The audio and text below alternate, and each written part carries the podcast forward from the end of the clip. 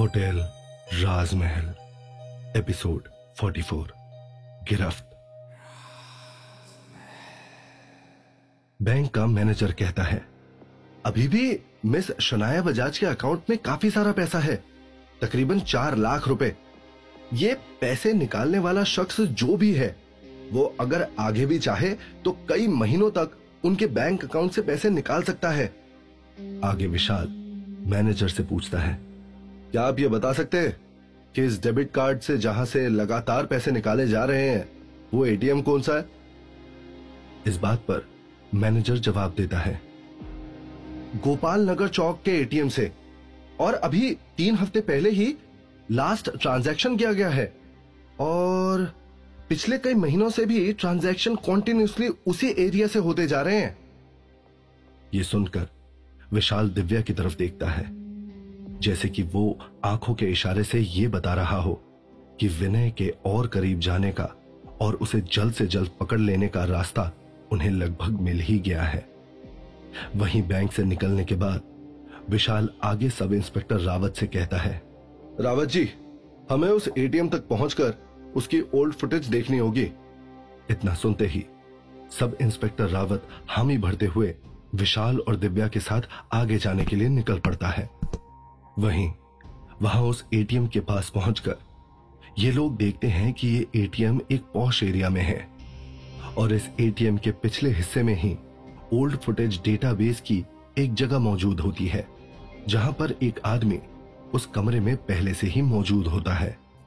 Sub inspector Rawat उस आदमी से बात कर लेता है और अपना पुलिस कार्ड दिखाकर ओल्ड फुटेज देखने का फरमान जारी कर देता है। और फिर, कुछ देर बाद वो लोग पुराने स्टोरेज में से पिछले महीने का डेटा निकाल रहे होते हैं और डेट वाइज रिकॉर्डिंग को प्ले करके देखने लगते हैं। और काफ़ी देर तक रिकॉर्डिंग को भगाते भगाते कई सारे चेहरों के बीच आखिर में एक चेहरे पर आकर विशाल की नज़रें अचानक से ठिटक जाती हैं। वहीं दिव्या भी उस चेहरे को ध्यान से देखने लगती है। वीडियो फुटेज थोड़ी धुंधली है। इसलिए विशाल वीडियो फुटेज को जूम इन करने के लिए उस आदमी से कहता है। वहीं जूम इन करते ही विशाल समेत दिव्या को भी कंफर्मेशन मिल जाता है कि ये वीडियो में मौजूद आदमी कोई और नहीं, बल्कि विनय चौधरी ही है। उस वक्त विशाल ध्यान से विनय के कपड़े की तरफ़ देख रहा होता है, क्योंकि विनय ने इस वीडियो फुटेज में एक सिक्योरिटी गार्ड के कपड़े पहने हुए हैं। और कपड़ों के बैच के ऊपर एक सोसाइटी का नाम लिखा हुआ है। उस सोसाइटी का नाम पढ़कर विशाल सब इंस्पेक्टर रावत से कहता है, अब हमें सनशाइन सोसाइटी जाना होगा, क्योंकि हमें हमारा कातिल वहीं मिलेगा। कुछ देर बाद पुलिस की जीप सनशाइन सोसाइटी के बाहर मौजूद होती है और वहाँ सनशाइन सोसाइटी के ठीक बाहर खड़े एक सिक्योरिटी गार्ड से विशाल पूछता है क्या तुम विनय के बारे में जानते हो? पुलिस की गाड़ी और पुलिस की वर्दी देखते ही उस सिक्योरिटी गार्ड के चेहरे का रंग और हाव भाव बदल जाता है। ऊपर से विशाल के कड़क लहजे की वजह से वो सिक्योरिटी गार्ड तुरंत कहता है, साहब, वो यही सोसाइटी के कंपाउंड के अंदर ही होगा। बस अभी अभी ही वो यहाँ राउंड लगाने के लिए गया हुआ है। इतना सुनते ही वो लोग पुलिस जीप को बाहर ही छोड़ देते हैं। और जल्दी जल्दी सनशाइन सोसाइटी के अंदर दाखिल होकर कंपाउंड के अंदर भागने लगते हैं। और सोसाइटी के अंदर कुछ दूर जाकर ही उन्हें वहाँ सिक्योरिटी गार्ड के ड्रेस में विनय नज़र आ जाता है। और उसके ठीक पास ही एक छोटी लड़की बैठी हुई है। लंबे लंबे बालों वाली, तकरीबन बारह तेरह साल की एक लड़की। उसने स्कर्ट पहनी हुई है और उस वक्त विनय अपने हाथों से स्कर्ट के अंदर उसके थाइस को सहला रहा है। और उसे इस बात से बिल्कुल भी कोई फ़र्क नहीं पड़ रहा है कि ऐसा करते हुए उसे कोई देख भी रहा है या नहीं। वो बस अपने काम में मशरूफ है। वहीं विनय उस लड़की से कहता जा रहा है, कीड़े ने काट लिया है आपको? ऐसे करके कुछ देर सहलाने से देखना सब ठीक हो जाएगा। अच्छा लग रहा है ना? और वहीं वो लड़की बार बार विनय से कह रही है, अंकल, मुझे किसी कीड़े ने नहीं काटा है? विनय आगे भी हाथ की खुजली मिटाते हुए कहता है, बेटा, समझने की कोशिश करो। अगर मैंने इसे ठीक से नहीं सहलाया ना तो फिर इस जगह पर तुम्हें दर्द होगा बाद में जाकर। फिर मत कहना मुझसे। दरअसल में वो छोटी लड़की बिल्कुल सही कह रही थी। असलियत में तो विनय अपनी कामुक इच्छाओं की जलन उस लड़की की जांघों पर हाथ सहलाकर निकाल रहा है और उसके चेहरे से वो इस लम्हे को कितना एंजॉय कर रहा है साफ़ साफ़ छलक रहा है। तभी विनय को ऐसा करता देख, विशाल गुस्से में खुद से बड़बड़ाता है। ये साला कभी नहीं सुधर सकता। वहीं सब इंस्पेक्टर रावत विनय की तरफ़ देखकर ज़ोर से उसे आवाज़ देता है। विनय! विनय! और इससे कंपाउंड में विनय नाम की आवाज़ गूंज उठती है। वहीं विनय अपना नाम सुनकर अचानक से सकते में आ जाता है और जो भी वो कर रहा होता है, उससे घबराते हुए उस लड़की से कहता है अब तुम यहाँ से जाओ, सब ठीक हो जाएगा? विनय के ऐसा कहते ही वो लड़की भागते हुए वहाँ से निकल जाती है। वहीं अपने सामने पुलिस की वर्दी में एक आदमी को देखकर विनय जैसे हकलाने सा लगता है। उसके पूरे बदन में जैसे एक कपकपी सी छूटने लगती है।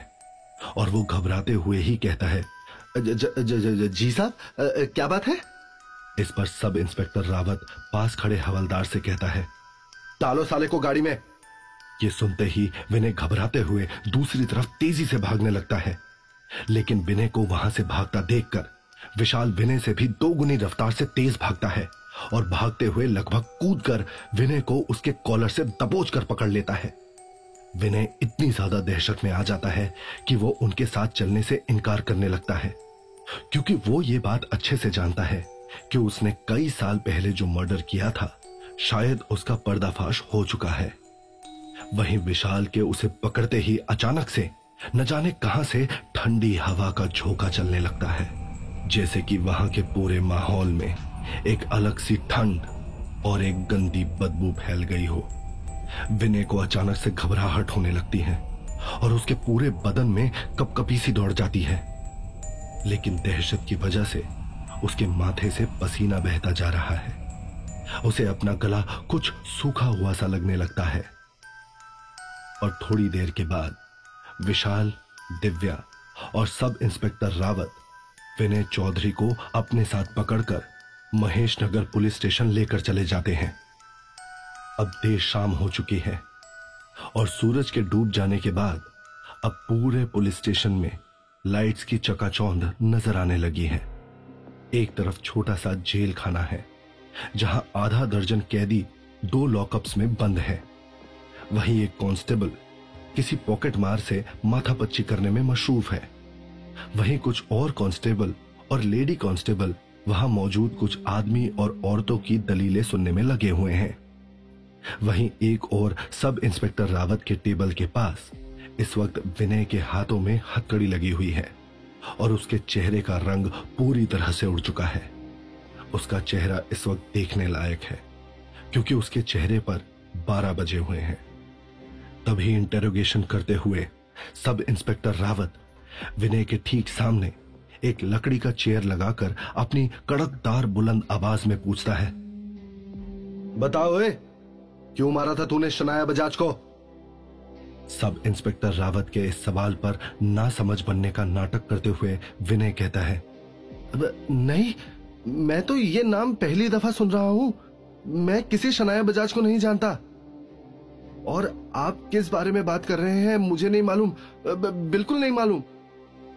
विनय की इस बात पर सब इंस्पेक्टर रावत सामने खड़े हवलदार से कहता है, एक काम करो, इसे लॉकअप में डालकर इसकी थोड़ी खातिरदारी करो, जिससे इसकी याददाश्त वापस आ जाए। ये सुनकर डरते डरते विनय रावत के पैरों में गिर जाता है। मैंने कुछ नहीं किया साहब, मुझे माफ़ कर दो।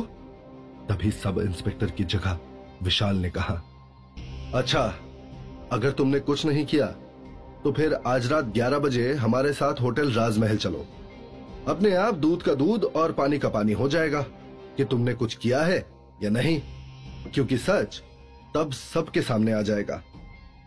होटल राजमहल का नाम सुनते ही अचानक से विनय के चेहरे के हाव भाव बदल जाते हैं, जैसे कि उसने किसी भूत के बारे में सुन लिया हो।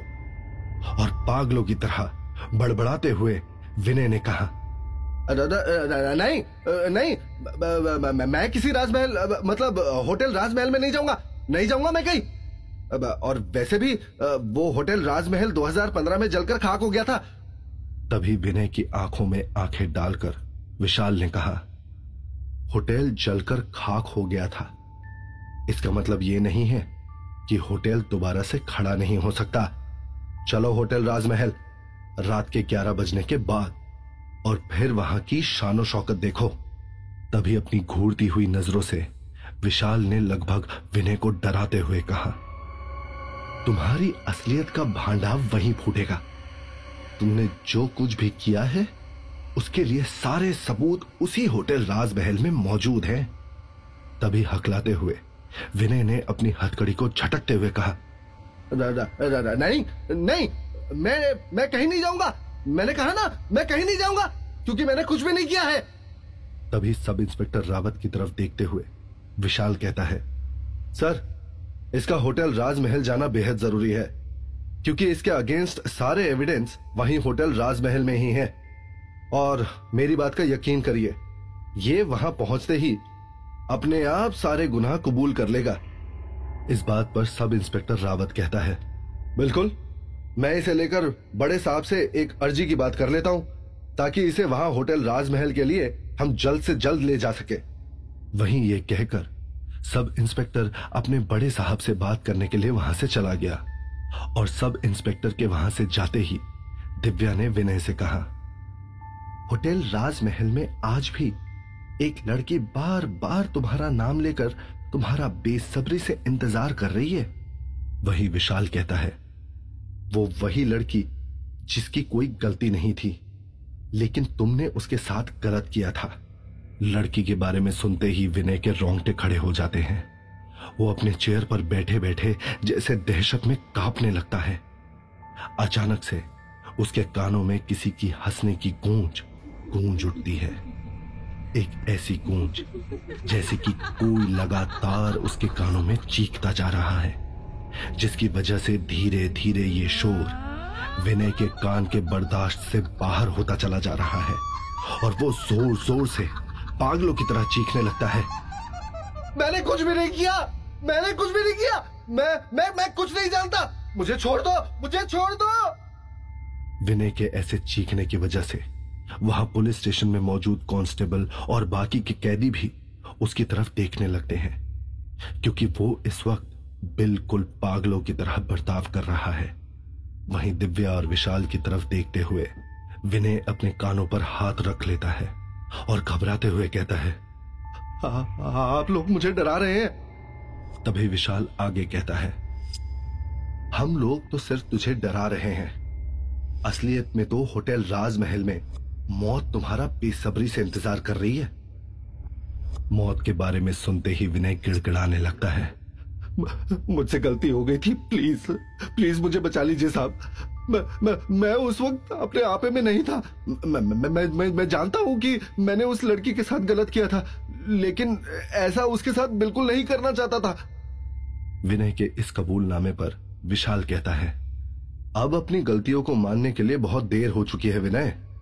अब कुछ भी नहीं हो सकता। इस पर विनय अपनी आँखों में आँसू लिए कहता है। प्लीज़ कुछ भी करके बस बचा लीजिए मुझे। मैं मरना नहीं चाहता। मैं मरना नहीं चाहता। तभी दिव्या विशाल से कहती है, विशाल, ग्यारह बजने वाले हैं। ये सुनते ही विशाल कहता है, दिव्या, तुम मुझे कसकर पकड़ लो। और वो खुद विनय को कसकर पकड़ लेता है। जैसे ही घड़ी की सुइया ग्यारह बजने का इशारा करती है, तीनों अगले ही पल वहाँ से गायब हो जाते हैं।